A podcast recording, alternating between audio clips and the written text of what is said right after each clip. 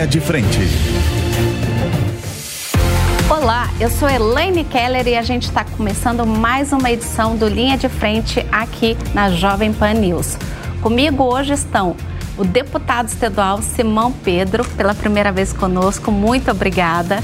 O Elcinho, que já é prata da casa, delegado Palumbo, prata da casa, e também pela primeira vez comigo, o advogado especialista em cybercrimes, Luiz Durso. Seu pai me entregou minha OB, eu tenho muito carinho por ele. E eu tenho por todos. Bom, já viu que essa mesa tá de peso, né? E nós já vamos então começar, porque eu não vou nem perder tempo, vamos começar a falar sobre o apagão de São Paulo na última sexta-feira. O que, que foi aquilo, hein, gente? O presidente da Enel São Paulo, Max Lins, afirmou que as árvores e um erro na previsão meteorológica foram os grandes vilões do apagão que atingiu mais de 2 milhões de imóveis. Nos preparamos para aquela sexta-feira, sabíamos que viria uma, uma uma chuva, né, uh, com, que deveria chegar com um certo nível de precipitação pluviométrica e de ventos de até no máximo 55. Veio uma chuva muito maior, uma tempestade na verdade, com 400 quilômetros, varreu todo o estado de São Paulo. Só aqui na cidade de São Paulo caíram né, 200 e quase 300 árvores de grande porte. Na área de concessão toda tiveram 1.400 árvores sob nossa rede. Às vezes as redes enormes que caem sobre, às vezes, árvores enormes que caem sobre a rede. Segundo ele, para atender aos chamados, a Enel trouxe equipes extras de outras localidades do país, aumentando o número de 300 equipes na sexta tarde para 1.200 na segunda-feira. Questionado sobre o que mudaria se um evento climático similar ocorresse nos próximos meses, Lins falou que a empresa manterá o que chamou de estado de alerta, mas disse que novos estragos podem acontecer. Pode acontecer. É, e vai provocar estragos. A gente sabe que vai provocar estragos, porque infraestrutura, pessoal, tem duas características: é, é capital intensivo e de largo prazo. Então, esse evento ele alerta não alerta só nós, as outras distribuidoras de São Paulo, alerta as, os municípios, alerta a Agência Nacional de Energia Elétrica é, de que coisas climáticas, eventos climáticos estão mudando. Ele pediu desculpas à população e insistiu que medidas como levantamento e mapeamento da vegetação, além de podas constantes, são medidas mais viáveis de solução para o problema do que o enterramento de fios. Estamos sim sentindo a dor, estamos solidários, estamos trabalhando, pedimos desculpas por isso, claro, tá certo? Não, tem, não há nenhum problema. Agora, eu gostaria que isso viesse dentro de um contexto. É de um contexto de uma situação excepcionalíssima. Tá? Então, por isso que tem que ser feito pontualmente, porque do contrário, né, isso pesaria no bolso uh, do consumidor final que paga a conta, sobretudo do de baixa renda, dos de menor renda. Sobre indenizações, a empresa disse que discute com a ANEL a possibilidade de ressarcimento para quem perdeu alimentos. Para o caso de aparelhos queimados ou muito tempo sem energia em casa, já há regulamentação prevista. Cerca de 600 mil imóveis ficaram sem energia elétrica em São Paulo e na região metropolitana. O problema foi decorrente de uma tempestade que atingiu a região.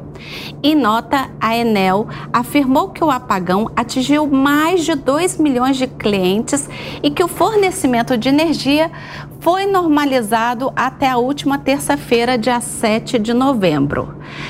O Semadem foi procurado pela nossa produção né? O CEMADEM, para quem não sabe, ele é um serviço nacional de monitoramento e alertas de desastres naturais ele foi procurado pela nossa produção pra, porque nós fizemos a seguinte pergunta para ele, viu, Mesa?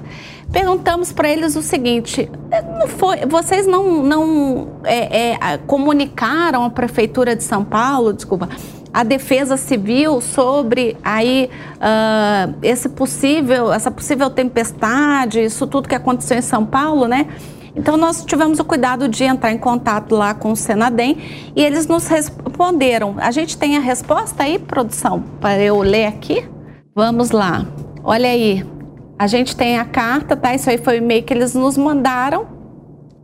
E aí eles, é, é, é, a parte que, que mais nos interessa tá aí, ó, por oportuno, é, que enviou um alerta de risco hidrológico nível moderado para o município de São Paulo em 3 do 11, às 15h53 da tarde, ou seja, antes do, da tempestade, obviamente. Então ele preveniu aí a prefeitura, tá?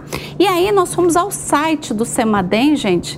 É, lá no site está dizendo o seguinte: considera-se moderada a possibilidade é, de movimentos de massa, né? E, e, podendo ter previsão de pancadas de chuva e acúmulos prévios, ah, Mel colocou aí, que podem ser suficientes para deflagrar deslizamentos de terra, tá? Isso aí a gente pegou porque não tem uma explicação exata do que, que é o, o nível moderado. Então a gente pegou aí numa previsão, quando eles falam moderado, o que, que significaria. Então aí a gente pegou uma tela é, da previsão ali para a região sudeste. E aí a gente descobriu o seguinte, que toda vez que se fala em moderado, a gente na verdade não está falando nada de moderado, porque é previsão de pancada mesmo de chuva é, acúmulo de água e até possíveis deslizamento. Então, isso foi, né, conclusão, isso foi avisado à Prefeitura e à Defesa Civil uh, da cidade de São Paulo.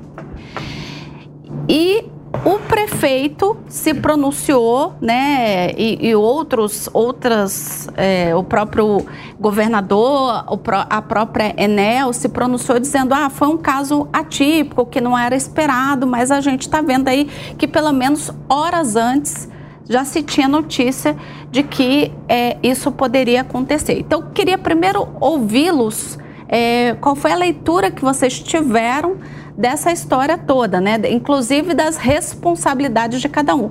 Porque a Enel tem sua responsabilidade por conta do fornecimento de energia, que aliás até a última quinta-feira eles na última quinta-feira eles disseram que já estava tudo normalizado, mas nós vamos daqui a pouco rodar em uma entrevista que nós fizemos na quinta-feira com uma pessoa que ainda está sem energia. Então, eles têm essa responsabilidade. A prefeitura tinha responsabilidade de zeladoria, porque Toda hora a gente vê queda de árvore, basta ter uma chuva em São Paulo que tem uma queda, tem inúmeras quedas de árvore, né? E árvores ocas, a gente mostrou aqui numa reportagem durante essa semana na Jovem Pan uma árvore que caiu, é, ela estava completamente oca, você conseguia ver o outro lado do, do, do, tronco. Você olhava dentro do tronco, você via o outro lado, você podia sair do tronco. Era um túnel, né? É, e também uh, o governo de São Paulo acabou fazendo ali uma reunião com o prefeito, né, e, e por conta da, da, concessão da Enel. Então eu queria muito ouvir dos senhores, né, qual foi a percepção que tiveram com relação ao desenrolar dessa história ao longo dessa semana, né, da, da inclusive aí da da, do, da fala do governador, da fala do, do prefeito, inclusive do, do posicionamento da própria Enel, né? É, vou começar aqui pelo nosso ilustre deputado Simão Pedro, que nos deu a honra de vir aqui pela primeira vez. Queria ouvi-lo, porque eu sei que o senhor também já esteve à frente da gestão municipal de São Paulo. E o senhor certamente passou por alguma tempestade, por algum problema climático. Sim. Obrigado, Elaine, pelo convite. Queria dizer da minha satisfação de estar aqui com vocês, né? Cumprimentar o delegado Palumbo e o senhor Pedroso, o doutor Durso. É, primeira coisa, assim, em relação à prefeitura, né? De fato, foi um evento climático que, que vão acontecer agora com mais intensidade no Brasil, no mundo e nas cidades. É, então, em relação à prefeitura, esse evento mostrou que a prefeitura está completamente despreparada para lidar com esse tipo de, de problema, né?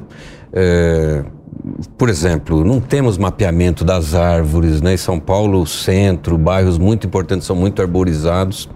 Nós não temos, talvez, o número de equipes para lidar com essas situações emergenciais, né? Então, São Paulo precisa se preparar para esses eventos, que agora é, é fato, né?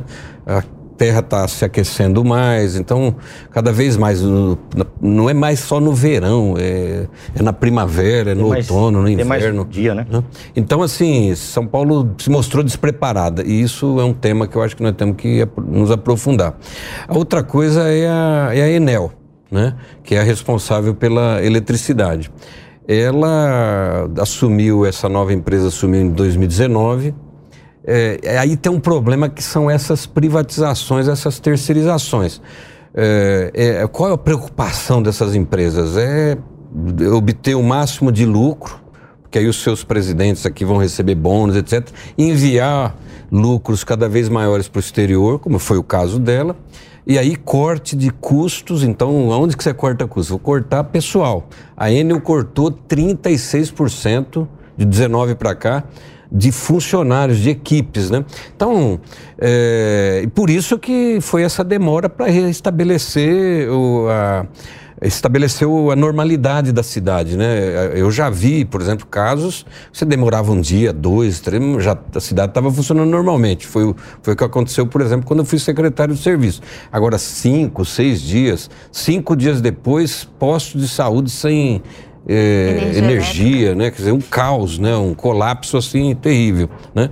Então eu acho que e, uh, ela, essa empresa precisa se explicar por que teve esses cortes, se ela se preparou, não provavelmente ela não estava nem aí, né? Não se planejou.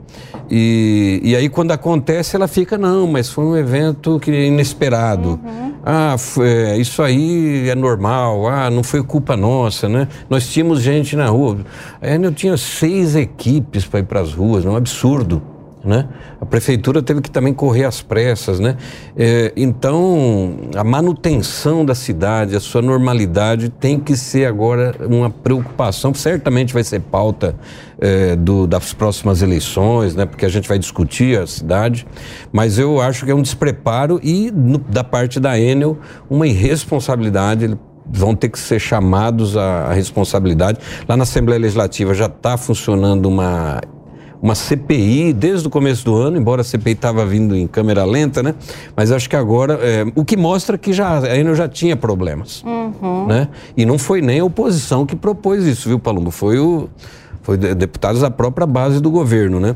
Então já havia uma insatisfação com os serviços e é, agora que está vindo à tona, assim, esse negócio, lucros excessivos. A Enel, você tem uma ideia, é a empresa que mais de São Paulo, da Enel Brasil, é a empresa que mais é, lucra para a Enel Internacional. Né? Uhum. É, teve um, um, lucro assim exagerado, né? Não é proibido ter lucro, acho que tem Sim. que buscar, né? Mas escuta, e a responsabilidade, né? Então a agência reguladora que é a Arcesp, que é responsável pela fiscalização, nós estamos chamando também na Assembleia para se explicar. Escuta, vocês não fiscalizaram isso? Não foram ver se a empresa está tá preparada ou não, está cumprindo o contrato? A própria ANEEL, né, que é a concessionária responsável, também tem que ser chamada a atenção. É, mas nós vamos olhar isso agora em termos dos contratos. Mas fica claro que é, é, eles não tiveram qualquer preocupação e responsabilidade é, com a população, com, com a cidade, né, com a normalidade nesse evento. Né? Sim. E o senhor delegado Palumbo, o que, que achou de tudo isso? O senhor estava aqui, né, no final de semana? Sim, estava aqui. Isso mostra a fragilidade da cidade de São Paulo e do estado de São Paulo, que não tem capacidade nenhuma de aguentar nenhum fenômeno da natureza, né? Foi uma tempestade fora do normal, mas olha o caos que que causou na cidade mais rica e no estado mais rico do país. E a Enel, ela triplicou o seu lucro, foi para 640 milhões de lucro nos últimos três anos, ela triplicou. Bi. É, exato. E não, exato. E não tem, não tem efetivo. Eu ouvi algumas entrevistas e não tem efetivo. Fora isso, eu como fui vereador da cidade de São Paulo, sei dos problemas de zeladoria.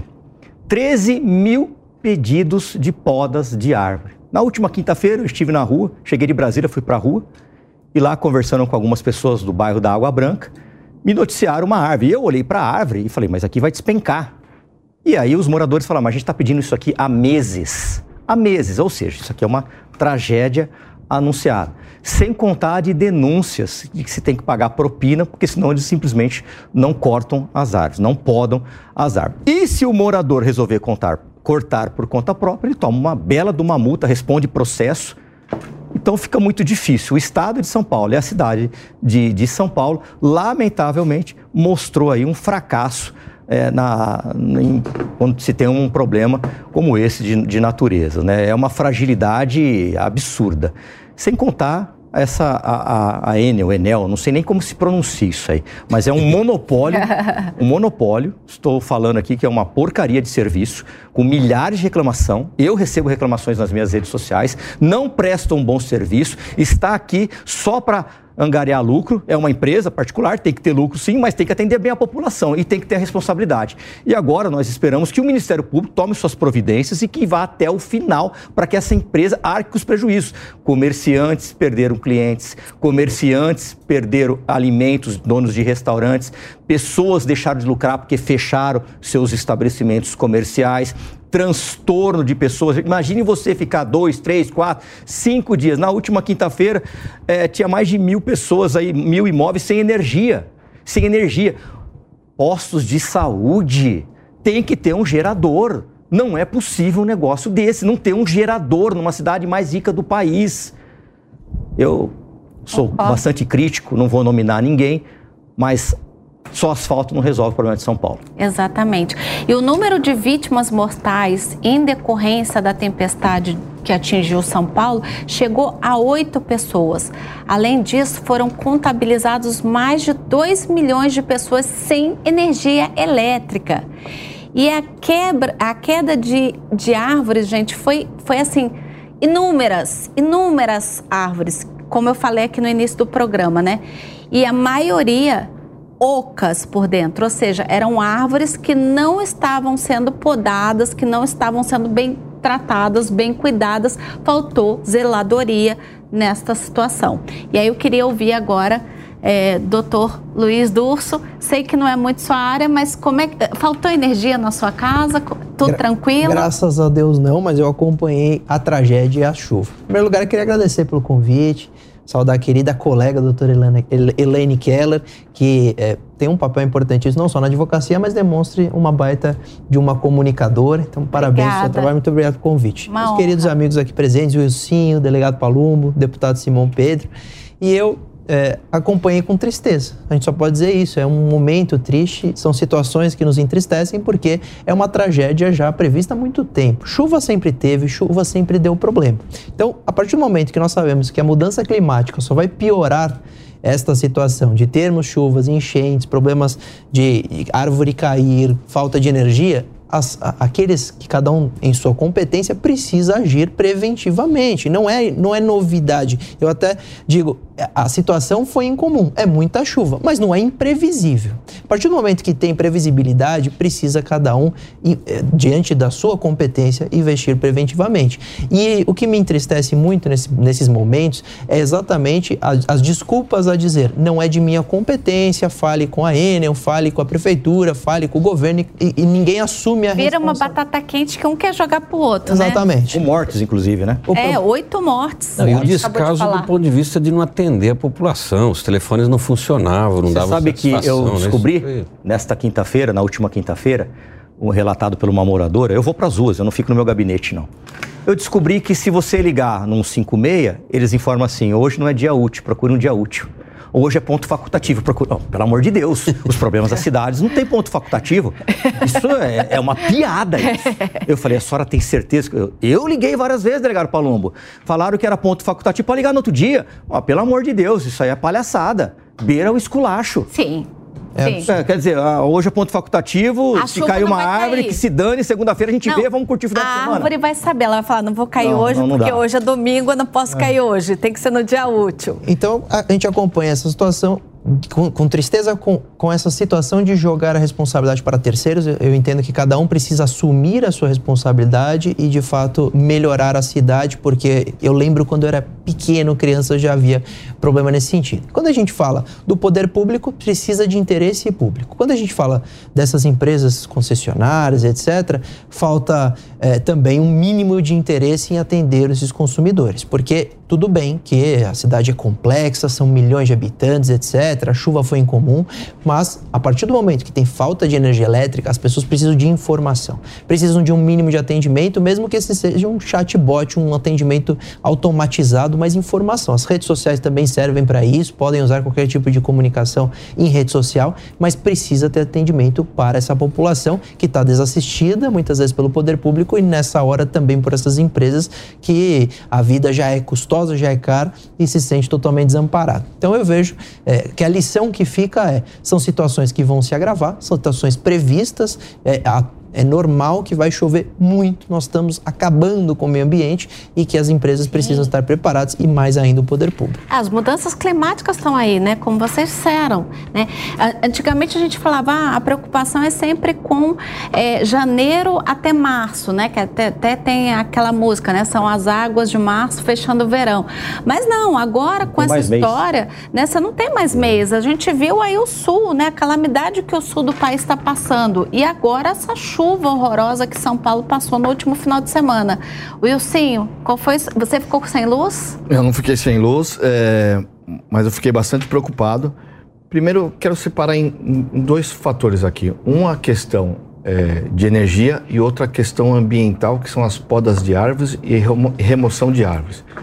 Primeiro, o que me causou espanto, o próprio deputado Simão Pedro falou é, com muita propriedade, muitas das coisas que caíram no colo da prefeitura, que caíram no colo do Ricardo Nunes, não tem nada com a prefeitura. Eu quero saber onde está a Arcesp, que é ligado ao governo do estado, responsável pela fiscalização da Enel, que não funciona não só no apagão, passando essa, é, é, esse momento de dificuldade que nós estamos passando da energia, tenta daqui um mês fazer uma reclamação. Vê quanto tempo vai demorar para você receber um e-mail de, de resposta. O e-mail não vai vir. Você não consegue falar na Enel para fazer qualquer tipo de reclamação. Então, é, é, uma coisa que muitas vezes cai na prefeitura, não tem nada com a prefeitura. Eu não vi um comunicado da Arcesp, eu não, eu não vi um movimento nenhum da Arcesp de defesa da população contra uma empresa que, que, que, que prometeu que terça-feira ia ter energia de volta e não tem energia. Tem locais que a energia ainda não. Tem escolas é, particulares e públicas que não tem energia ainda. E eu não vi o pronunciamento nem da Arcesp e nem da Enel ainda. Hoje nós estamos na quinta-feira, tem locais sem energia e eu não vi manifestação de ninguém. E a questão de podas de árvore, eu fui subprefeito do Kassab. Uhum. Fui subprefeito. É muito difícil. A legislação ambiental muitas vezes não permite qualquer tipo de remoção ou poda. Para você fazer uma poda ou remoção, você precisa de um laudo de um, de um, de um agrônomo, como que é? De um, engenheiro agrônomo. Engenheiro, engenheiro agrônomo, que fica na sua prefeitura. Então, qualquer árvore que você faça alguma reclamação, tem que ter um laudo. Eu, quando fui sub, hum. eu tentei achar um, um caminho para ampliar o número de, de engenheiros agrônomos na prefeitura.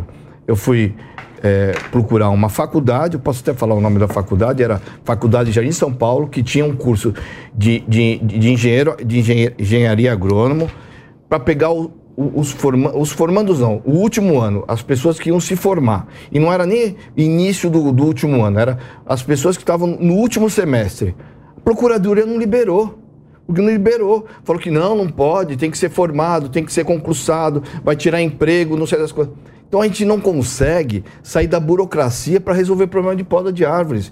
A gente fica falando das árvores que caíram. Só esse ano, a prefeitura, eu peguei no site, ela podou ou fez remoção de 152 mil árvores. É, aliás, enquanto o você ano falava... passado foi 124 mil árvores. É, enquanto você falava, eu até fui pesquisar aqui, fiz uma pesquisa rápida.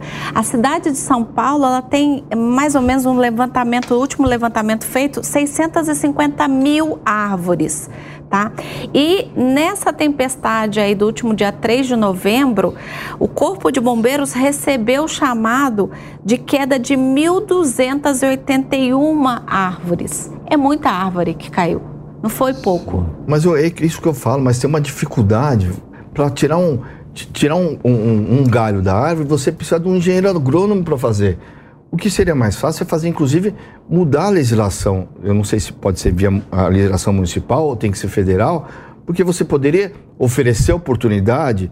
vai construir. vai- hoje, qualquer, qualquer, qualquer é, é, empresa que vai construir um prédio, fazer empreendi- empreendimentos, elas não conseguem fazer a, remo- a remoção própria porque tem que esperar a prefeitura.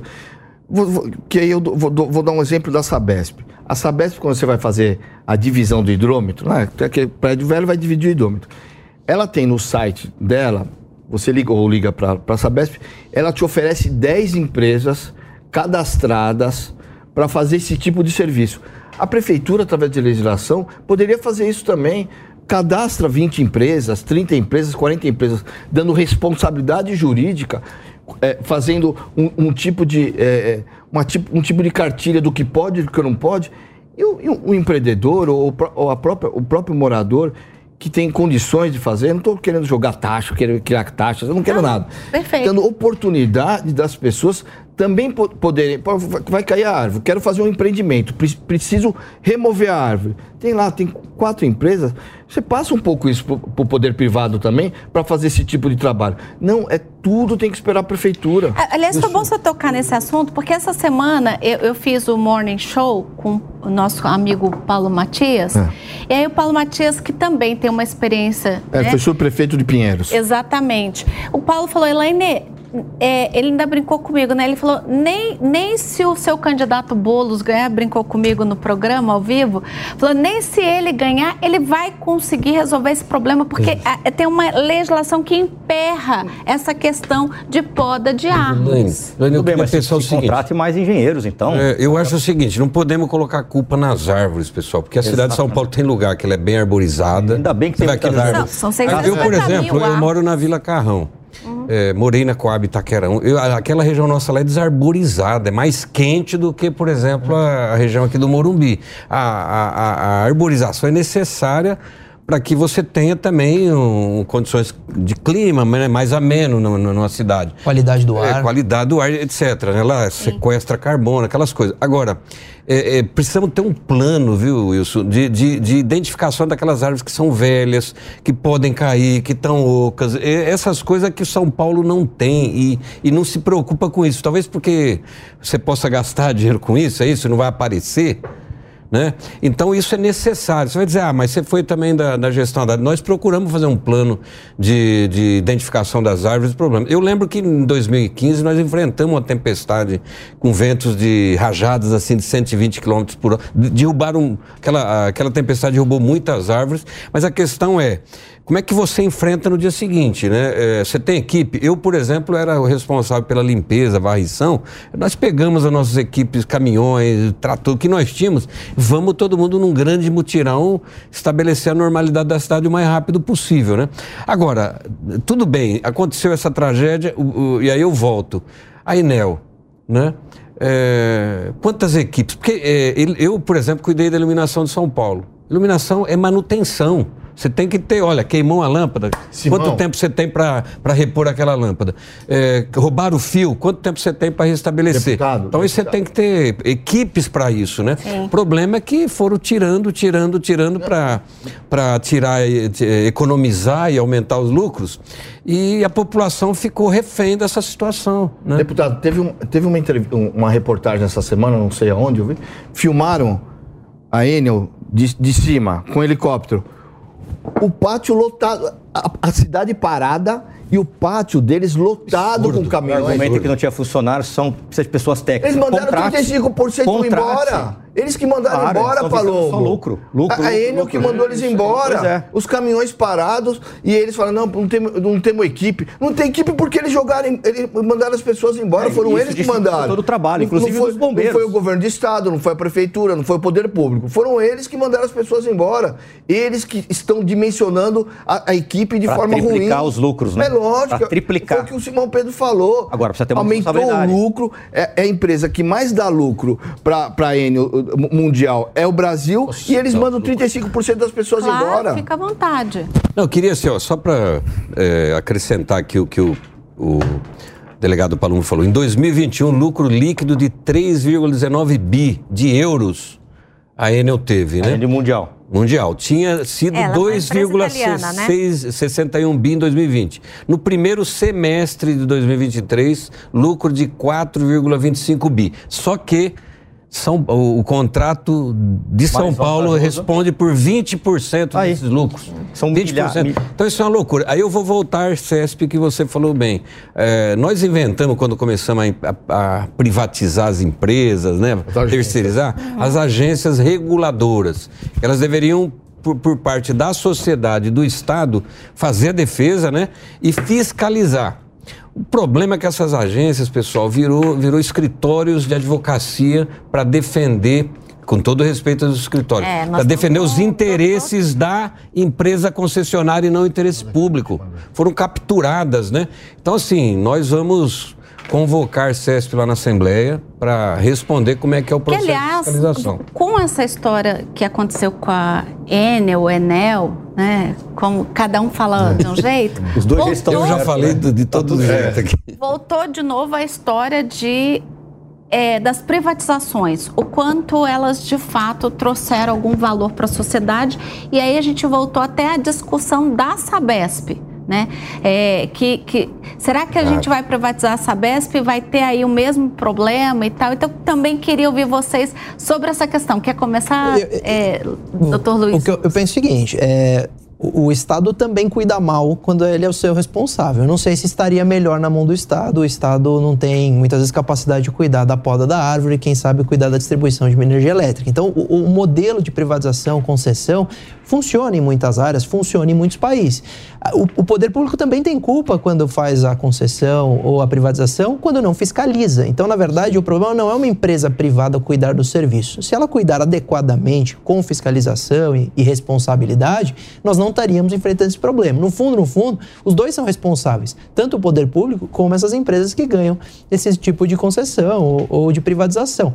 Então, eu não vejo que o modelo de privatização é falido. Muitas vezes você deixa na mão do Estado, do poder público também, responsabilidades e ele é mal elaborado ou executado. Nós temos problemas também gravíssimos no Brasil de eh, empresas que são públicas e não funcionam também adequadamente. Então, na verdade, me parece aqui que o grande problema não é, a, a- não é nem a chuva, não são as árvores, muito menos a, a concessão à privatização, mas é a falta de fiscalização, a falta de punição se descumprir qualquer tipo de exigência, o atendimento ao povo consumidor e também a sua responsabilidade quando a gente fala de Estado e, e município. É, e a gente ainda não colocou aqui na roda a questão da agência reguladora, da ANEEL, porque uma coisa é privatizar, mas você ter uma agência reguladora que efetivamente cumpre uma fiscalização. Você sabe que a ANEEL que contrata a Arcesp, não é o governo do estado.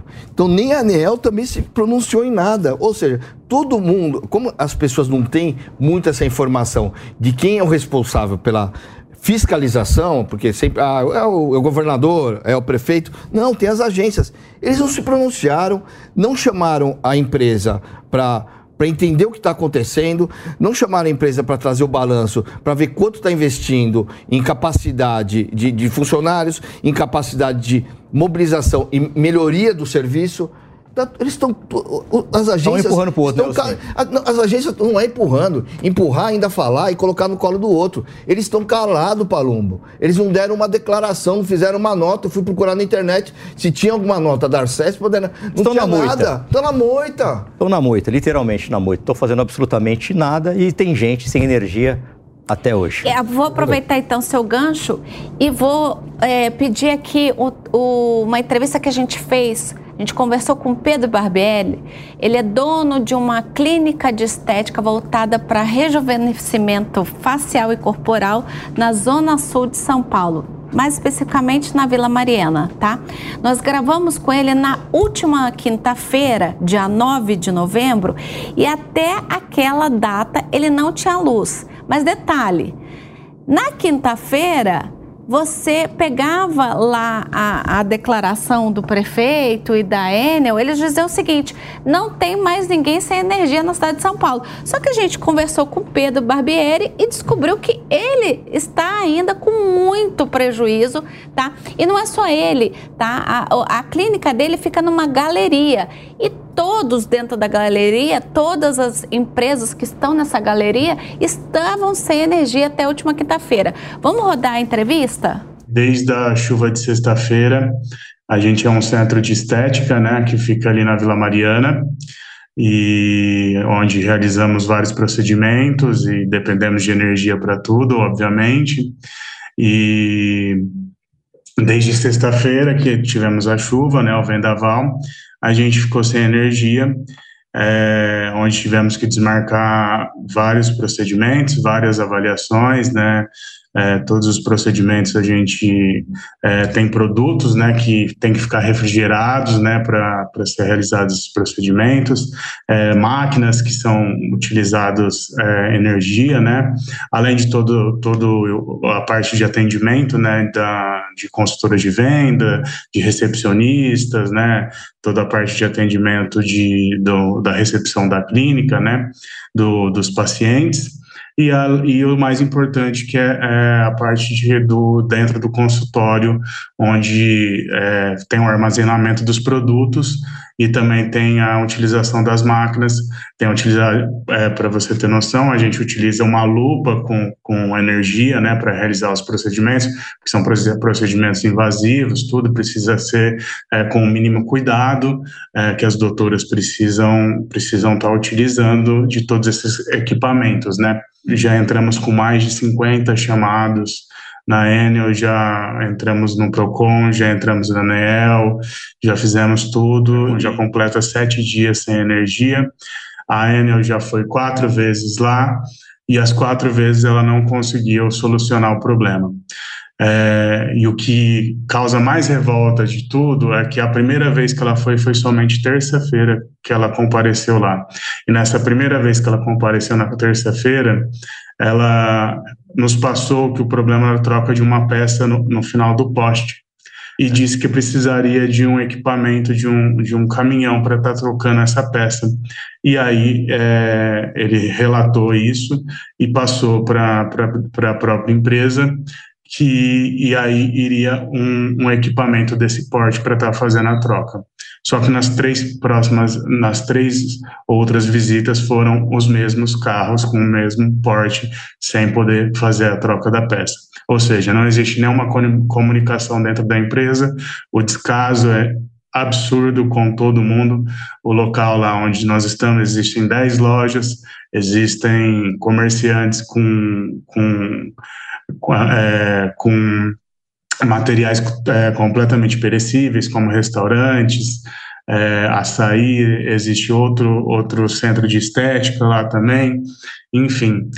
É, são sete dias sem dormir, preocupado, sem saber o que fazer, desmarcando procedimentos, perdendo clientes, não conseguindo atender, e sem resposta, sem saber o que vai acontecer, sem saber é, quando vai voltar, é, sem saber é, como vai ser o dia de amanhã, sem saber, a gente fez diversas é, materiais de marketing de, por conta da Black Friday, é, trocamos fachada, fizemos tudo, e sendo que a gente não está podendo aproveitar em nada, pelo contrário, a gente está tendo diversas reclamações de, de pacientes que a gente está tendo que desmarcar, muitos prejuízos, prejuízos é, incalculáveis, tivemos que desmarcar pacientes, para você ter uma ideia, que veio no sábado de Curitiba, tinha paciente que veio de Curitiba, outro estado, que tivemos que desmarcar por conta da falta de energia.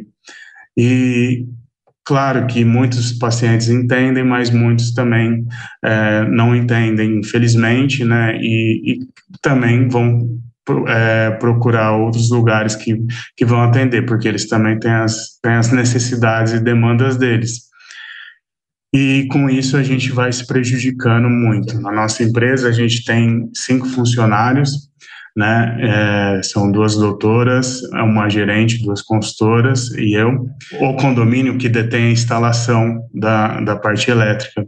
Não, não somos nós lojas, nem, os, nem, nem todos os condôminos e eles já entraram em contato com a ANEL, eles já abriram reclamação na ANEL, abriram reclamação no PROCON também, e tem mais de 50 é, chamados abertos na, na Enel. É, isso foi o que foi passado para nós condôminos, né? Porque como a gente não é detentor da instalação, a gente co está cobrando eles 24 horas por dia para é, solucionar o problema. É, e segundo informações deles, foram feitas todas todos os órgãos possíveis foi, foram abertos chamados para estar solucionando esse problema. E o que foi passado para, pela Enel na primeira visita, ela diz que essa peça foi danificada por conta da queda de um galho. Ela diz que a queda de um galho que danificou essa peça e, e por isso ela precisaria ser trocada foi que foi passado para o gerente do condomínio, ele estava, ele acompanhou a Enel na, nessa primeira visita que foi realizada na terça-feira, e aí é, a informação do, do técnico da Enel foi que é, por conta de desse galho ter batido ou, ou na, na, nessa peça, é, ela rompeu e aí precisava ser trocada. Foram as informações que, que o condomínio nos, nos passou. Gente, como eu disse a vocês, essa entrevista foi gravada na quinta-feira e nós aqui da Jovem Pan estamos acompanhando esse caso e vamos trazer atualizações para vocês. Mas vocês entenderam? Isso a gente até fez uma entrevista bem longa, vocês viram que são quase cinco minutos de entrevista, mas é que é um absurdo, são 50 chamados. Hum. Uma semana depois, todo o comércio local sem energia, perdendo cliente, fizeram investimento em Black Friday. É, é, é, ou seja, o empresário no Brasil só tem problema, para não dizer outra coisa. Uhum. E para além de tudo, gente, o, o, problema tá porque um galho caiu, é essa Na verdade, eles vão, eles vão colocando justificativa, né? É. O incompetente é. sem sempre uma desculpa. É uma, um galho fez todo esse estrago. E sabe o que é mais triste? É a incerteza. É. Porque as pessoas não sabem quando isso vai ser solucionado, porque você não tem uma resposta à altura. Não se, não se trata com responsabilidade o cidadão que paga a tarifa de, de, luz e de energia. É um absurdo, isso é um descaso. Estamos falando da cidade de São Paulo, a cidade mais rica desse país. Como é que pode, gente? Não, e o Cinho falou, né, que isso de uma reportagem onde os caminhões todos parados, sem funcionários, isso é um esculacho, né? Não, e eles, pior que eles deram a, a, resposta que estavam sem funcionários. Eles mandaram 35% pois é, embora. É, Eu não entendo é, isso, né? Precisa de gente capacitada, Exato. claro. Mas por que, que não se contrata gente capacitada? Então, a, a desculpa é o argumento do fracassado, incompetente. Enquanto isso, estão enchendo os bolsos lá de dinheiro fruto do pagamento de taxa, né? É isso. Elaine, e não é só o comerciante, né, que, que evidentemente teve muito prejuízo, clínicas, os serviços públicos, né? Mas o cidadão. Eu tenho um assessor que é diabético e cinco dias, mora em Santo André, cinco dias sem energia, perdeu insulina, perdeu remédio, Sim. né? Quem vai pagar então, assim, isso? Então, eu acho que nós, além de cobrar satisfação, resposta, reposição de equipes, né? Nós temos que cobrar indenização. Esses caras não podem ficar é, debochando da população. Você viu a entrevista do presidente é, da, da da empresa, né? Assim, não, não temos responsabilidade, foi um evento climático, não, não queremos saber e tal. Então, assim, tem que saber sim. Então, nós vamos cobrar que não Por exemplo, um, essa semana fez oito anos do, do crime lá de, da Samarco na região de Mariana. Oito anos o povo esperando ser indenizado daquele desastre, né? Então, assim, não pode ser isso. Então, nós não vamos aceitar que essa empresa é, enrole oito anos para indenizar as pessoas que tiveram prejuízo. Nós vamos cobrar um plano do naturalidade, né? da Arcesp para que os cidadãos prejudicados sejam ressarcidos, porque eles não podem ficar com esse prejuízo sozinhos. Mas foi o que esse senhor falou, você falou um negócio, ele falou não é só o prejuízo de atendimento, ele te, teve o prejuízo do investimento que ele fez em Exatamente. material. Se deveria, porque ele, é, é, é uma clínica de, de estética, deve ter é, são materiais não sei se a palavra correta é farmacêutico, mas são materiais farmacêuticos, é, que ele falou que deveriam né? estar em ambiente refrigerado.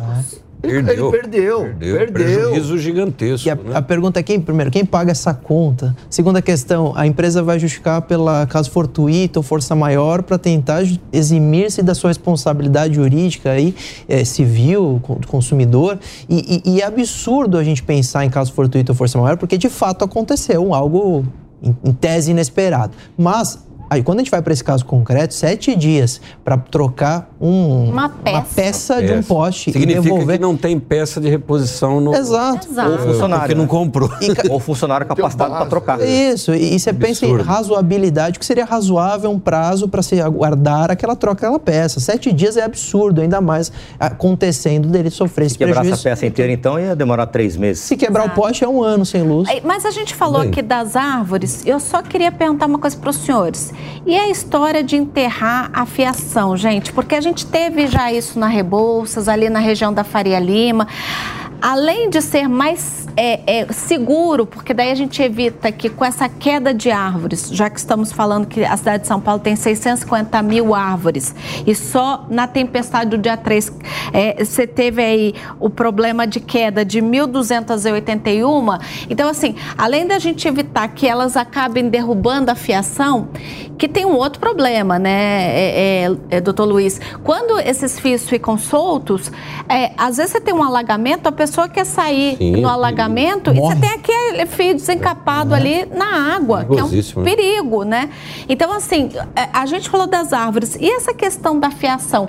Tem uma legislação que dificulta isso? Por que é que a gente não tem dentro do- da, da prefeitura um planejamento de aterrar mais fios na cidade de São Paulo? Isso isso está judicializado, né? Houve uma proposta um- uns anos atrás de, de uma divisão, a empresa concessionária de energia arcar- arcaria com uma parte, a população com outra e a prefeitura com outra, né? Mas as empresas não aceitaram, entraram na justiça, está parado há anos no Superior Tribunal de Justiça. Não sei se é isso, doutor Durso, mas é um absurdo. Eu, eh, o prefeito falou aqui... Tá em- parado não.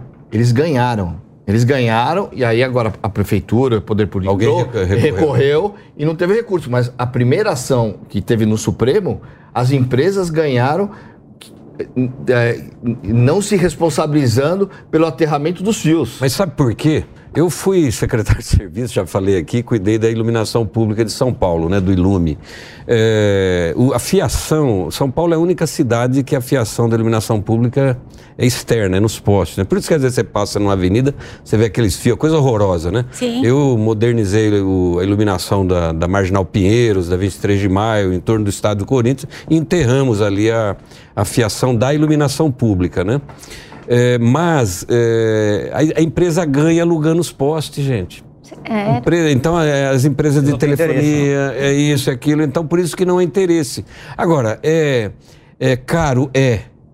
Né? Mas é, teria que se encontrar uma solução. É caro, mas é necessário, né? É necessário. É, principalmente super em regiões muito arborizadas e assim por diante. E aí a Exato. gente vai correndo o problema Não de é uma furo de questão fios de também. estética, é uma questão de segurança da população e de prestação de um bom serviço público, né? E dinheiro tem. Então, mas cê- eu fui atrás. Se né? São Paulo não tiver, Quase que 100 bi de cidade orçamento, São né? Paulo vai Quase ter? 100 bi. Cidade no Brasil Falta vai ter? desburocratizar. 35 bilhões no caixa da prefeitura. 100 bi de 35 orçamento, bi. 95 bi de orçamento. 35 bi, né? Mal utilizado ou não utilizado, é uma, uma tristeza. Simão Pedro já tinha minha admiração. Agora que eu soube que ele iluminou em torno do Corinthians, a minha admiração subiu. E sou palmeirense. não, mas deixa eu falar, é que uma brincadeira. Uma bola, é uma bola pingando dessa, eu não podia deixar passar. Mas, mas é um absurdo. Eu fui, a- eu fui atrás das, das informações. Sabe quanto eles cobram, a Enel cobra do poder público ou dos empresários para fazer a- o aterramento da fiação por quilômetro?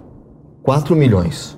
4 milhões. Por quilômetro? Por quilômetro. Gente, 4 eu vou milhões. trocar de profissão. Sabe quanto? Doutor Dulce, a gente tá na, na Eu, eu, profissão errada. eu fui procurar aqui, eu fui procurar aqui. Eu, Eu vou não, enterrar fio. eu fui procurar aqui, eu não achei. Mas para fazer o aterramento na cidade de São Paulo hoje, no todo, 100 bilhões. 100 bilhões. Um amigo que é, que é empresário da construção civil, tá, eu liguei para ele e perguntei se, se ele tinha alguma relação com. Porque muitas vezes você vê empreendimento, eles querem deixar. Falei assim: esse mês eu liguei para tirar. A gente queria passar para baixo três postes. Cobraram 700 mil reais. Aí eu, eu fui querer entender o que que era. Então, caro? é isso. Aí ele, ele, ele falou assim: eu fui entender o que, o, que, o que era tão claro, que de repente, né? Porque eu achei que eram uns 200 mil reais, e 200 mil reais a gente estava no nosso budget de pagar para fazer o aterramento. Sim. Eles não abrem a planilha. Aí eu fui perguntar na prefeitura. Eles não abrem esse preço nem para a prefeitura. É uma caixa preta. Você tá brincando. É uma caixa preta. Eles não abrem nem para a prefeitura o porquê de 4 milhões por quilômetro. Quilômetro para colocar poste com fiação. 400 mil reais. 400 mil reais, um quilômetro.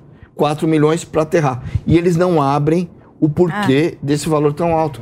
Que não consegue. É justamente assim, para não ter e para eles poderem alugar para. Não quer. Internet. Não tem interesse, Palombo. Eles não tem interesse. Internet, Exatamente. Por isso que acabam feio, ganhando. Né? E sem contar também que quando, aqui em São Paulo a gente vai ter o problema do furto de, de E não é, Palombo. Sabe o que Sim. acontece? Eles também, como é um serviço único, é um monopólio. Você quer pagar, você não quer. Eles não têm concorrente. É, é esse preço aqui. Quer, quer, não quer, tchau. Exato. Tem esse problema. Agora, é, deputado, é, para terminar os cinco minutinhos daí do primeiro bloco, tem uma coisa que Eu vai cair. Sabesp. É, que vai cair lá no seu colo, mas uh, nós vamos falar de Sabesp. Saiu essa semana na imprensa que a gestão do Tarcísio abriu consulta pública para reduzir as multas aplicadas a concessionárias que prestam serviços ruins em São Paulo. A proposta da Secretaria Estadual de Parcerias e Investimentos e apresenta três alternativas de desconto. Eu vou direto para as três alternativas de desconto. Mais 50% de desconto nas multas se a concessionária se manifestar antes do processo administrativo, ou seja, quando a empresa assume que errou antes mesmo da multa chegar para ela. 20% de desconto se a concessionária se manifestar depois do início do processo. A empresa só tem que assumir que errou e ganha o desconto. Né? Então ela só fala, não, tudo bem, eu errei, já, já, já leva de cara 20%. E 15% de desconto se a manifestação for apresentada depois da confirmação do problema no processo administrativo.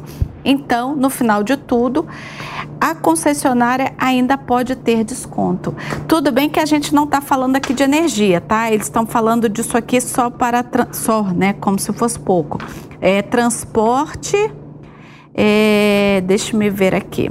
Podia usar esse modelo para multa de trânsito. Eu ia pensar exatamente. exatamente né? E pro coitado que toma uma multa ali. Assume culpa 50%. Ou tem seu carro levado lá pro pátio do Detran é. injustamente e não consegue tirar o Olha, é para aeroportos, serviços de aeroportos, rodovias, transporte coletivo intermunicipal e do transporte sobre trilhos. Mas assim, uma vez que esse pessoal conseguir, as outras concessionárias vão querer o mesmo é, é, benefício. Isso, isso, é um absurdo. Ou não? Estou falando besteira. Ah, não, você está correto, né? Agora, isso aí para mim é um absurdo. Não, né? isso não é um absurdo. Deixa eu te falar uma coisa. As empresas, vou citar assim, eu, eu sou um deputado de, de, oposição e tenho um papel maior na, na área de fiscalização, né? É, então, é, por exemplo, as empresas, quando elas ganham a concessão, é, assumem um contrato, vão ter benefícios, né, vão ter lucros, 20 anos, 30 anos, elas assumem, ao assinar o um contrato, responsabilidade de investimentos, inicialmente. Por exemplo, linha 8 e 9 da CPTM foi privatizada.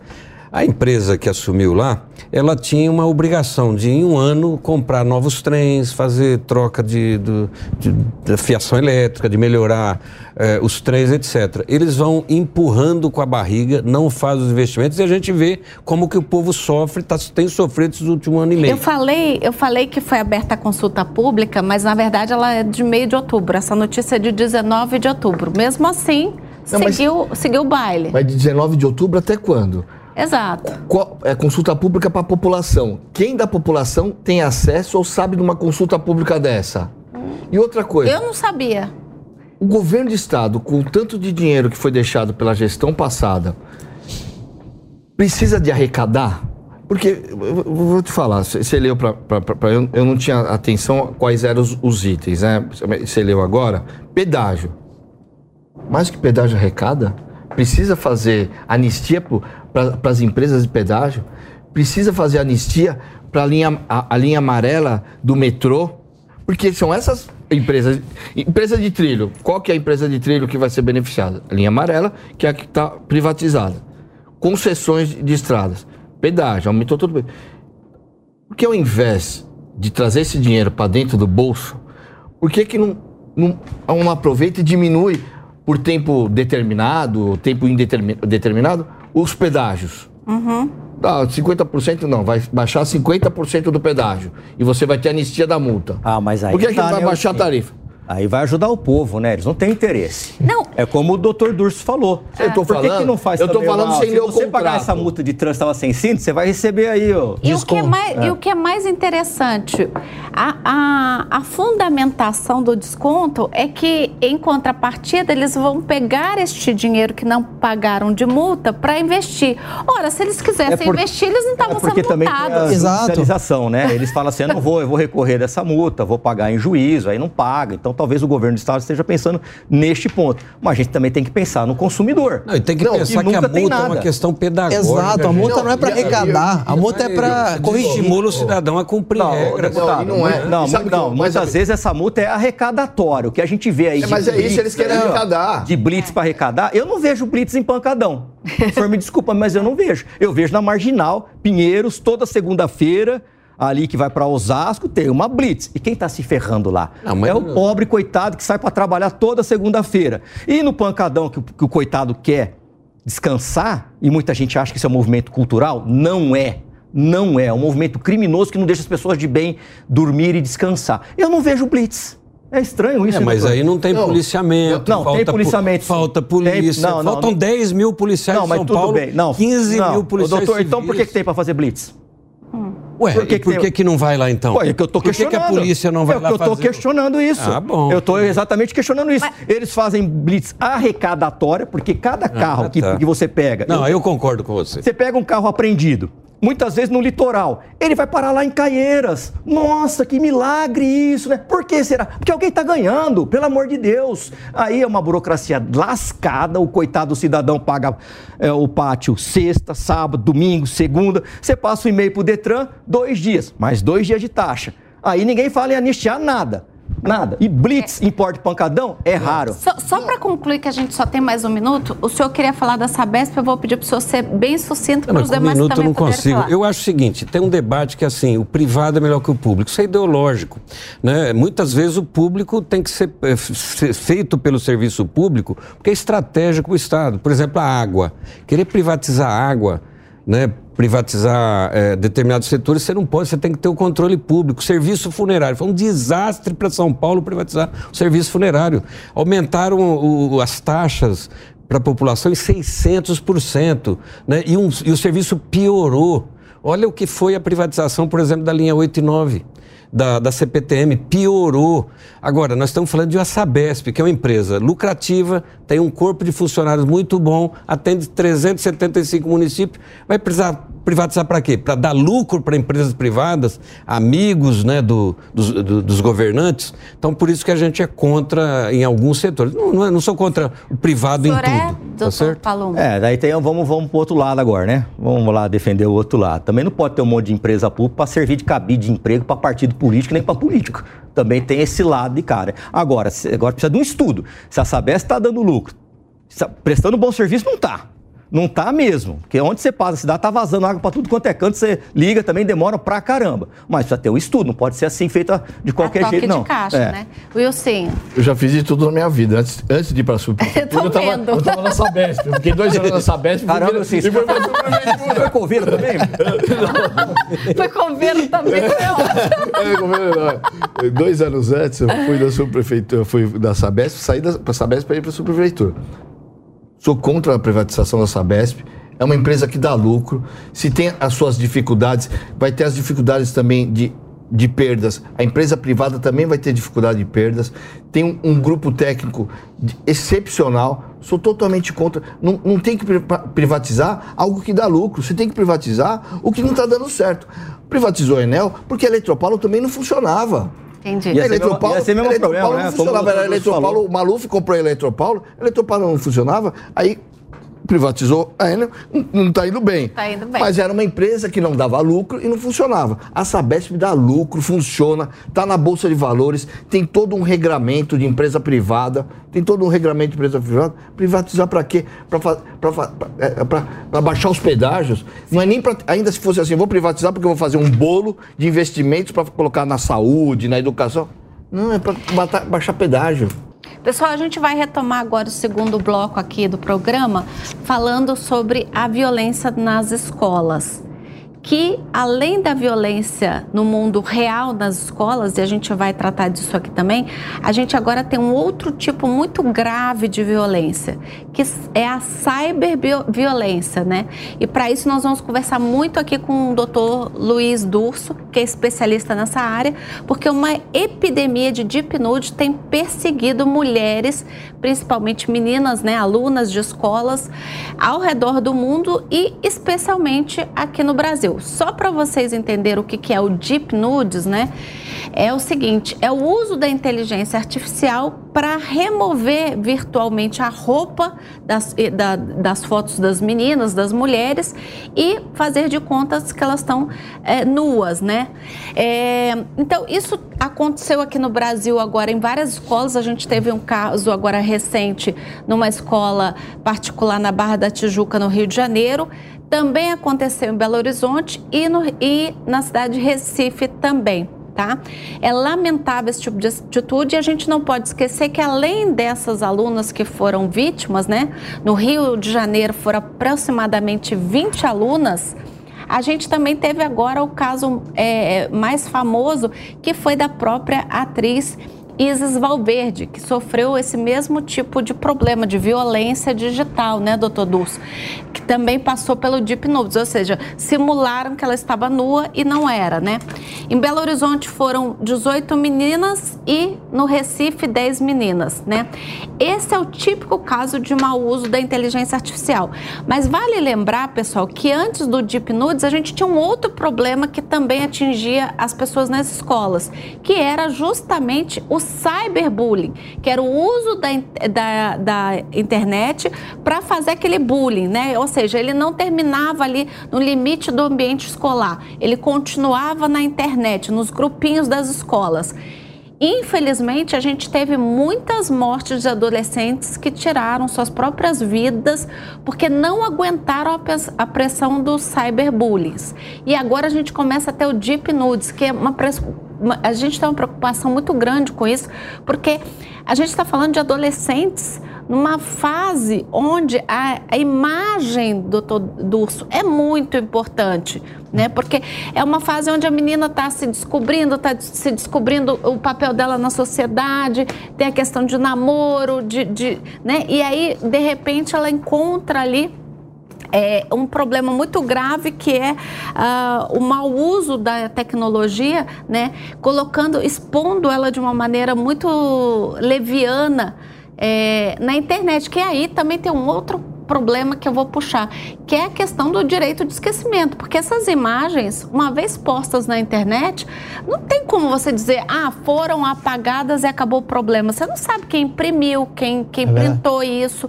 Então, é um problema muito grave, né? A violência é, é, é real já era grave, que nós também vamos tratar disso, mas a violência cibernética, vamos chamar assim, tem atingido os nossos adolescentes. Eu queria muito lhe ouvir sobre isso. É, esses casos deixam a gente muito tristes, porque o cyberbullying já era um problema muito grave nas escolas, levando inclusive adolescentes ao suicídio, e, e eles tinham algum tipo de limite com a questão da inteligência artificial usada para fins ilícitos desta forma é, e as qualidades de produção muito, muito perfeitas, é difícil você distinguir se aquela foto é verdadeira ou não. Então, quem, quem as recebe tem certeza absoluta que aquilo é um vazamento de nude verdadeiro transformando, sem dúvida nenhuma, a vida dessas adolescentes no inferno. Então é uma loucura o que está acontecendo.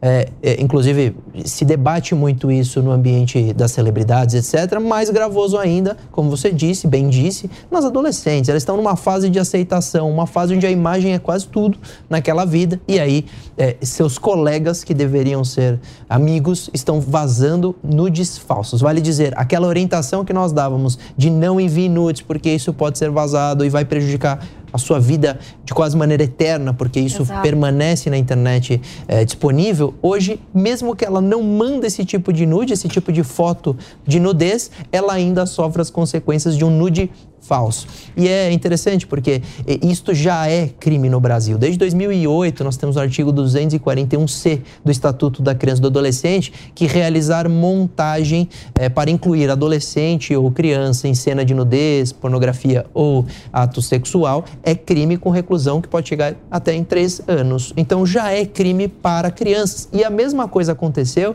em 2018 no Código Penal.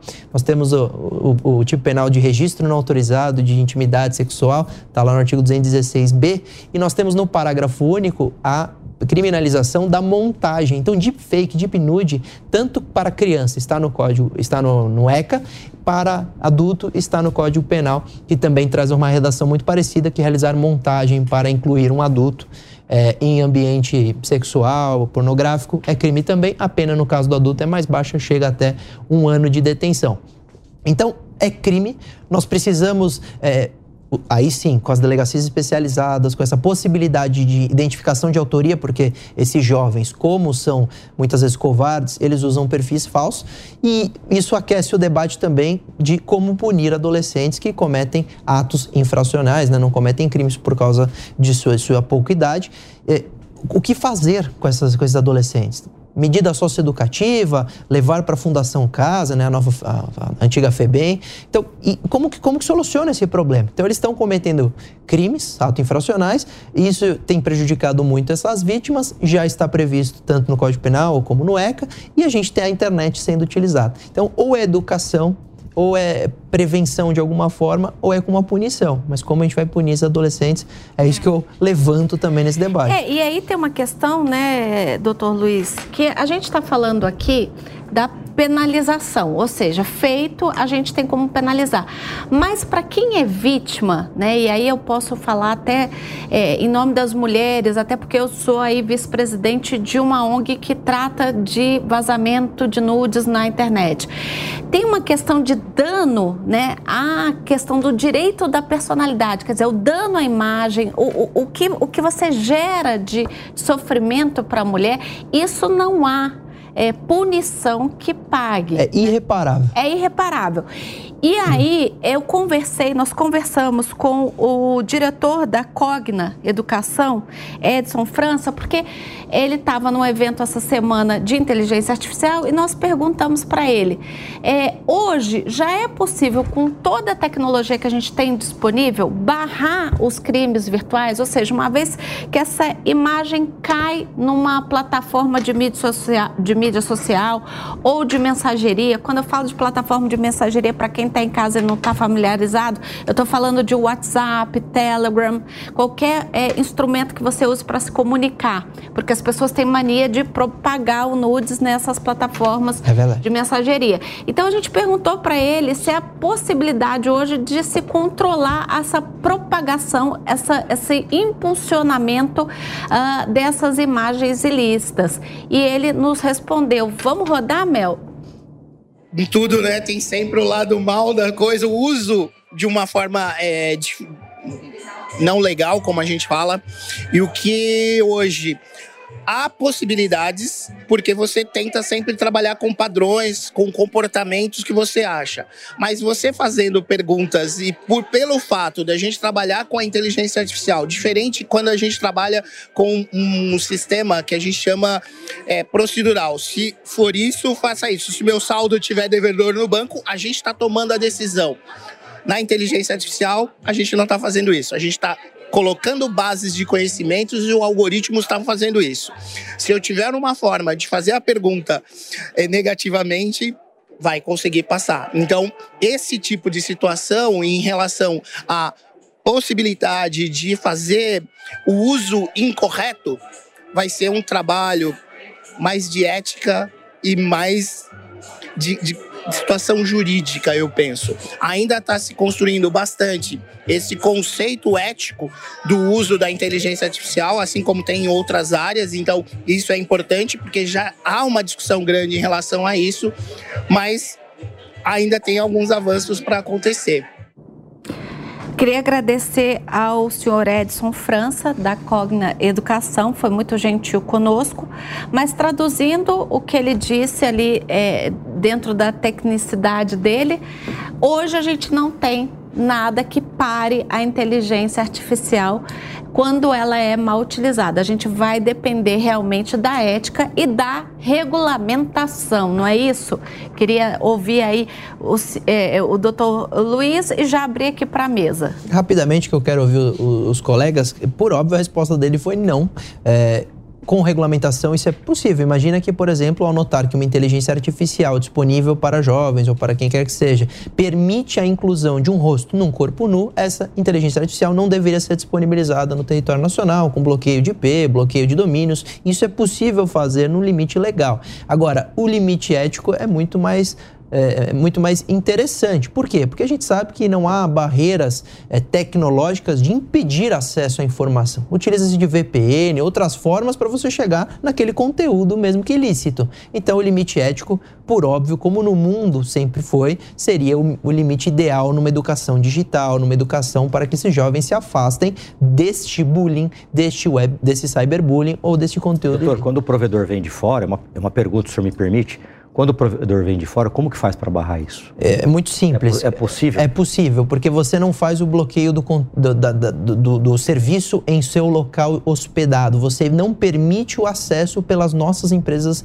de, de conexão. A mesma coisa aconteceu quando, por exemplo, o ministro Alexandre de Moraes determinou a suspensão do acesso dos brasileiros ao Telegram. Ele não, ele não impediu o Telegram de funcionar em sua origem, russa, onde quer que esteja, mas ele impediu que as empresas de conexão no Brasil permitissem sem um acesso àquele destino, mesmo Havia fora um do país. Um bloqueio isso, né? de conexão. Então, isso Se é... for aquelas internets, aqueles. Me desculpe, eu sou leigo, não sou especialista como o senhor. Se for aquelas internets que não são legalizadas, aqueles meios de comunicação que não são legalizados, aquelas internets obscuras. Deep que... Web. Exatamente. É. Como que a gente faz para impedir que isso entre no Brasil? É possível? É mais ah, difícil. É mais difícil. É, Mas não é impossível. É quase impossível, porque. Esse é o problema. Não é são as legalizadas, túnel, são as ilegais. É, mas, o mas, problema está no, nos, é igual os túneis do Hamas. Aí você, quando você mas, fala mas, em web, só para você entender, é quase que você falar como é que eu extermino. Essas são os maiores problemas. Não, não porque esses jovens. É, dos, é. Dos, dos, jovens não. Esse, se você pegar, é complexo o acesso a uma deep web, por exemplo. Se a gente pegar índice de acesso, ele é baixíssimo no Brasil não é, não é o problema. O problema dos crimes cibernéticos está na Surface Web. O problema dos crimes cibernéticos estão é, no, no, no, WhatsApp, está no, nas, nessas ferramentas de mensageria criptografadas ponto a ponto, está, por exemplo, numa inteligência artificial que permite você criar conteúdo ilícito. Você consegue detectar. E... Mas é detectável. E é, e é, e é, é de alguma um forma... especialista na mesa. Exatamente. Pois, né? Porque a doutora Helene também atua muito bem. Nessa... favorável também, coisa que nenhum, eu já falei aqui, a Helene já me permitiu falar isso, dos governadores de estados por favor, invistam nas delegacias de combate a crimes cibernéticos. Sim. O estado de São Paulo, estado riquíssimo, tem uma delegacia só, isso é uma vergonha. Deveria ter em Ribeirão Preto, Santos, Campinas, São José dos Campos. Tem uma delegacia para atender o estado inteiro. É humanamente impossível. Uhum. Mas assim, a gente acaba entendendo, né, doutor Luiz Durso, e aí o senhor me corrija se eu estiver errado Estou chamando de senhor por uma questão Imagina. de formalidade da profissão. que você certamente é muito mais novo que eu. Mas é, vamos lá. O que a gente percebe nisso tudo é que nós temos que educar. Eu sempre falo isso. A gente deu acesso à internet muito rápido para as pessoas, mas não deu educação para elas é. saberem usar o mundo virtual de forma adequada, não se exporem, né? É, é e aprenderem que tem que ter ética, que não dá para. Não, não acho que é um, uma terra sem lei, porque você acaba querendo, você descobre, porque não existe crime perfeito no mundo real e também não existe no mundo cibernético. Se você tiver um bom perito, uma hora ele pega uma falha é e você vai ser encontrado.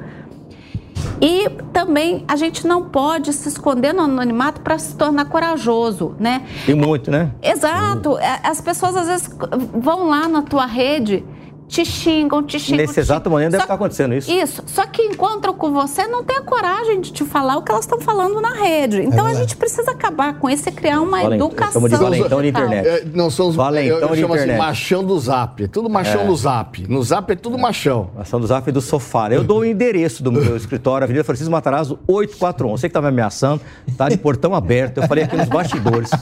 Eu, se eu pego o portão fechado lá, eu ligo, por que, que tá fechado? Tá com medo, pede pra sair. Vocês que me ameaçam na rede por favor, de sexta e segunda eu tô lá. Terça e quarta quinta tem que estar em Brasília. Fique à vontade. Mas eu queria lhe ouvir sobre a violência eh, nas escolas Você em sabe geral, que né? eu, quando vi essa notícia última da, de, de- de- dos nudes, né, do Deep Nudes, com aquelas adolescentes ali no Rio de Janeiro, eh, os dois colegas de... eh, Ali é um ambiente escolar. Sim. né? E eu fiquei imaginando o que, que se passa na cabeça desses moleques de fazer isso com as colegas e tal, né? Então, assim, primeiro, eu acho que a- a- o desenvolvimento das tecnologias cada vez mais rápido é uma coisa inexorável, não tem jeito. O que nós precisamos fazer é regramentos, quem que usa, como usa, né? E, e a sociedade nossa, uma sociedade desenvolvida, complexa, precisa de regras, né? Porque ela é conflitiva, ela é os Educação interesses... familiar também, viu? Né? Eu não vou eu falar alguma coisa que Não, capaz de eu ser eu- linchado na internet, mas uma boa surra dos pais também resolveu. Não, mas eu, eu ia te falar, quais são os ambientes de sociabilidade? Ah, é, Também não vamos jogar toda. Doutor Palumbo sendo o doutor Palumbo. Não, não, não, Quanta, viu, Palumbo? quanta Eu- chinelada a gente tomou e tá, Pô, tá a bem aí, né? do meu pai comia solto aqui. O que, que eu ia lhe falar? Eu acho que tem os espaços de sociabilidade, de educação, a família, também não podemos jogar tudo na família, a escola, a religião, a igreja, né? É, esses ambientes. E- mas a escola é aquele espaço onde o jovem fica ali, co- é, a criança, o jovem fica ali quatro, cinco horas por dia, o pai está trabalhando, a mãe está trabalhando, você você tem que ter os professores. O problema é que, assim, eu acho que as escolas, é, como elas não estão preparadas para determinadas coisas, por exemplo, como é que eu, na escola, é, o professor trabalha com uma pessoa, um jovem com deficiência. Né? Como é que você. Então, assim, precisa preparar o professor, precisa pre- preparar o ambiente. É, eu é, comecei a reparar que, por exemplo, esses temas de violência nas escolas que não era comum no Brasil. Às vezes não é comum em muitos lugares, é muito comum nos Estados Unidos. Nos Estados Unidos é uma epidemia, né? Mas está vindo para cá. É, precisamos entender por quê. Pela internet. Inter... Porque esses vídeos estão viralizando nas redes sociais, chegando. Não, eu digo a violência. O, o menino pegar a arma do pai, isso que traz escondido o e lá vídeo, matar o vídeo colega. do, Sim. do, Sofria bullying, o vídeo né, do tal, mas- crime e dentro da escola tá viralizando nas redes. Eu entendo, que, eu entendo que essa importação desses ataques pelos próprios jovens Sim. se deu por causa de rede social. Porque, inclusive, o caso que aconteceu aqui Recentemente, recentemente o menino disse que aprendeu na internet a ele, tirar. ele disse que Sim, aprendeu na internet, arma. ele participava de grupo relacionado Aí a importância do etc. fortalece- fortalecimento dessas delegacias, né? Pra Exato. poder detectar isso e agir. E o vídeo dele, dele já viralizou também. Então é Agora, mais um eu, eu vídeo... queria voltar à questão da escola. Né? A escola é um espaço muito importante, principalmente a escola pública, mas eh, as particulares também. Eh, eu acho que há um, ah, não é despreparo. Você eh, aqui em São Paulo, por exemplo, você tem um programa, Conviva São Paulo. Né? Conviva SP, que é um programa que visa trabalhar essa coisa da convivência ética, né, eh, democrática nas escolas. Mas tem funcionado muita precariedade. Eu até apresentei um projeto de lei, procurei ouvir muitos especialistas que estudam esse assunto e tal. Falei, como é que eh, professores, diretores, como é que a gente entra? Porque simplesmente colocar um detector de metal É. vai resolver? Não. Não, policial o senhor vai- armado senhor dentro da escola vai resolver? chamar o doutor Luiz Durso para lhe ajudar agora na parte digital. Quero, quero depois conversar Mas- sobre isso, porque é um assunto novo para mim. Gente- Agora, ah, eu acho que precisamos preparar o professor, mas não é só jogar a carga no verdade. professor. É o ambiente escolar, é a comunidade escolar, é os pais. A pandemia- E aí nós temos que mudar um pouco essa, essa coisa da- do, do ambiente da A escola. pandemia foi muito difícil para os professores por dar aula no Zoom e de alguma forma no Zoom, né? Eu vou dar mais um, um minutinho para você, porque daí depois nós vamos passar para o nosso Não, quadro novo aqui do programa. Vamos lá. Os golpes, por conta da inteligência artificial, têm se sofisticado, né? Tem aquele Sim. golpe do amor, que é Sim. onde as mulheres com mais de 50, de meia idade, so- são enganadas por homens. E vice-versa. Não, é, não é. Tô falando mulheres, Aham. porque eu, eu, eu li sobre uma questão da- das mulheres. Te- Teve uma, uma dessas senhoras foi, foi enganada e ela, e ela contou. Mas eu falava com ele. O que, que eles fizeram? Eles pegaram a foto, que eles colocaram que é um cara bem sucedido e e ela ligava em vídeo e, e- e e- através de inteligência artificial a pessoa falava com, com ela. Então, era um negócio é, tão sofisticado que, que era difícil a, pessoa imaginar que, que quando não tem foto, fala, manda uma foto. Aí o cara manda foto, você olha e tal. Mas ela ligava em vídeo e falava com a pessoa. O go... é, é, a carência, né? Do homem e da mulher. Não, né? eu sei, é, mas eu mas sei, mas tá eu dizendo do uso da tecnologia, como é que ela É só marcar um outro, marca não, um Palombo, você fala assim, manda uma foto, o cara manda uma foto, você fica assim, ligar em vídeo e você conseguir falar com a pessoa como se ela fosse uma pessoa real, Sim. Não, a tecnologia está muito avançada e a gente precisa, de fato, de regulamentação e educação.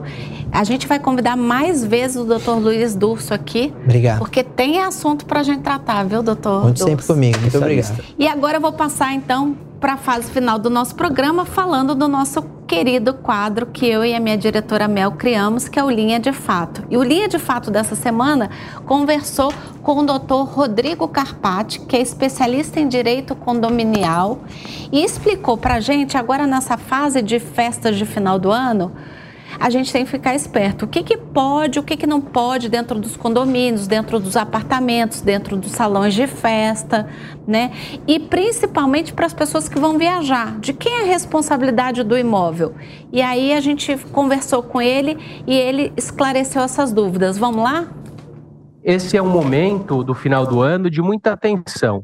É, a primeira situação é que é, muitos condomínios ficam vazios enquanto outros ficam cheios. Os condomínios vazios precisam tomar cuidado, as pessoas que vão viajar, que vão se ausentar, de não deixar essa chave na portaria, é, não deixar ali é, avisado que ela vai viajar, aquela janela aberta, porque isso facilita a prática de furtos e roubos até mesmo dentro de condomínios. Lembrando que a responsabilidade da guarda da unidade é do proprietário e não do condomínio.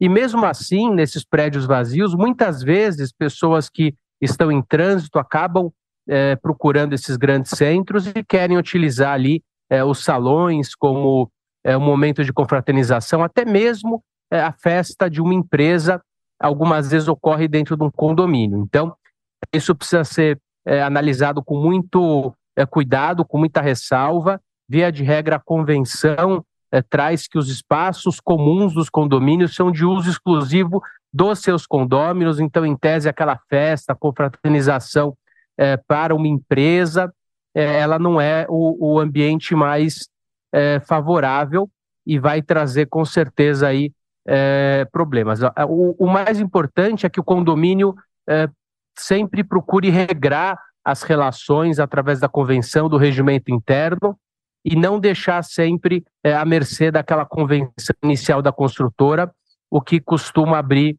é, margem para discussão e o problema no dia a dia precisa ser resolvido. E aí, na sequência, a gente perguntou para ele, né? Mas vamos lá, que a minha dúvida era é, o que, que pode dentro do apartamento, né? Quer dizer que até às 10 eu posso colocar a Anitta no último volume, né? Ainda mais é, no, no, Natal, né? A gente é, se excede um pouquinho, pode tudo. É verdade que no salão de festa eu posso continuar com música alta depois das 10? Ele já me explicou que não, mas ele explicou isso em mais uh, um quadro que fizemos com ele. Então, essa regra da, até às 10 horas ela é, não é uma regra aonde as pessoas não podem fazer barulho antes das 10. O horário noturno, com certeza, a tolerância no horário noturno, ela é menor. Existem, inclusive, ABNTs específicas que trazem os decibéis permitidos. Mas, durante o dia, é, você também tem que respeitar é, os limites impostos pela lei para que não traga é, prejuízo. Inclusive, a perturbação ao sossego é, alheio está previsto na lei é, de contravenções penais, que é a perturbação é, ao sossego. Isso ela impera durante o dia ou durante a noite. Então, é, conviver de forma pacífica, sem trazer prejuízo é, para as demais propriedades, é uma obrigação do condômino. A convenção traz o, o regramento, a destinação do condomínio. Então, se a pessoa é, quer ter um piano de caudas na sala, ela pode ter, desde que ela não atrapalhe o vizinho, desde que ela faça um isolamento acústico. É, as pessoas têm que ter, têm, devem ter tolerância com seus vizinhos, mas existe um limite que é o da própria convivência e do conforto da unidade de baixo. O salão de festas ele é um ambiente que, que, que por si só pode causar atrito, assim como as churrasqueiras dentro dos condomínios. Muitos condomínios acabam até retirando as churrasqueiras em função da quantidade de problemas que lá passam a ocorrer. Então, é, o, o, mais importante, o decibel, em tese, ele funciona dentro de casa, fora de casa, é, e, e, seria é, da mesma forma. Porém, quando se fala em um local de confraternização, tolera-se um pouco mais, mas esse tolerar um pouco mais também tem que estar condicionado à não perturbação dos vizinhos. Por isso que muitas vezes esses limites são é, tratados dentro da convenção, regimento, até mesmo das regras, convencio das regras é, convencionadas nas assembleias de condomínio. Queria muito agradecer o Dr. Rodrigo Carpati. Quem quiser seguir ele, ele tem um Instagram é Rodrigo Carpati, com K e T mudo no final. E ele também tem muitos livros a respeito do tema, inclusive com orientação aí ao pessoal que faz administração condominial. É, bom, queria passar aqui para a mesa. Você faz muita festa? Não, não faço festa. Eu sou caseiro, mas lá em casa, tem, no, no apartamento, tem sete gatos lá, né? Minha mulher é protetora, tem gato até em cima da geladeira, mas graças a Deus não faz barulho, não faz nada. tá. Vai abrir a geladeira e toma um susto. Eu, eu, queria muito agradecer a mesa, espero que vocês venham em outras oportunidades. Foi uma delícia bater esse é, papo com vocês aqui. Foi muito produtivo, eu tenho certeza que a nossa audiência aprendeu muito. Antes de finalizar, eu quero lembrar vocês que este final de semana nós estamos com a campanha do Teleton AACD. E se você quiser ajudar, entrar com a gente nessa campanha, você pode fazer um Pix. O Pix é, a chave Pix é ou e-mail, né, que é doiteleton@aacd.org.br ou também pela chave Pix, que é um celular. 11 94 311 0144. Eu espero que vocês nos ajudem nessa campanha linda. Eu estive lá na ACD, ACD e é muito bacana o trabalho deles. Eu quero levar o delegado Palombo lá, a gente falou mundo. disso hoje. Bom, eu vou encerrando por aqui, agradecendo demais a sua audiência, desejando a todos uma semana muito abençoada e eu espero ter você de volta aqui na próxima semana. Até lá. A opinião dos nossos comentaristas não reflete necessariamente a opinião do Grupo Jovem Pan de Comunicação. Realização Jovem Pan News.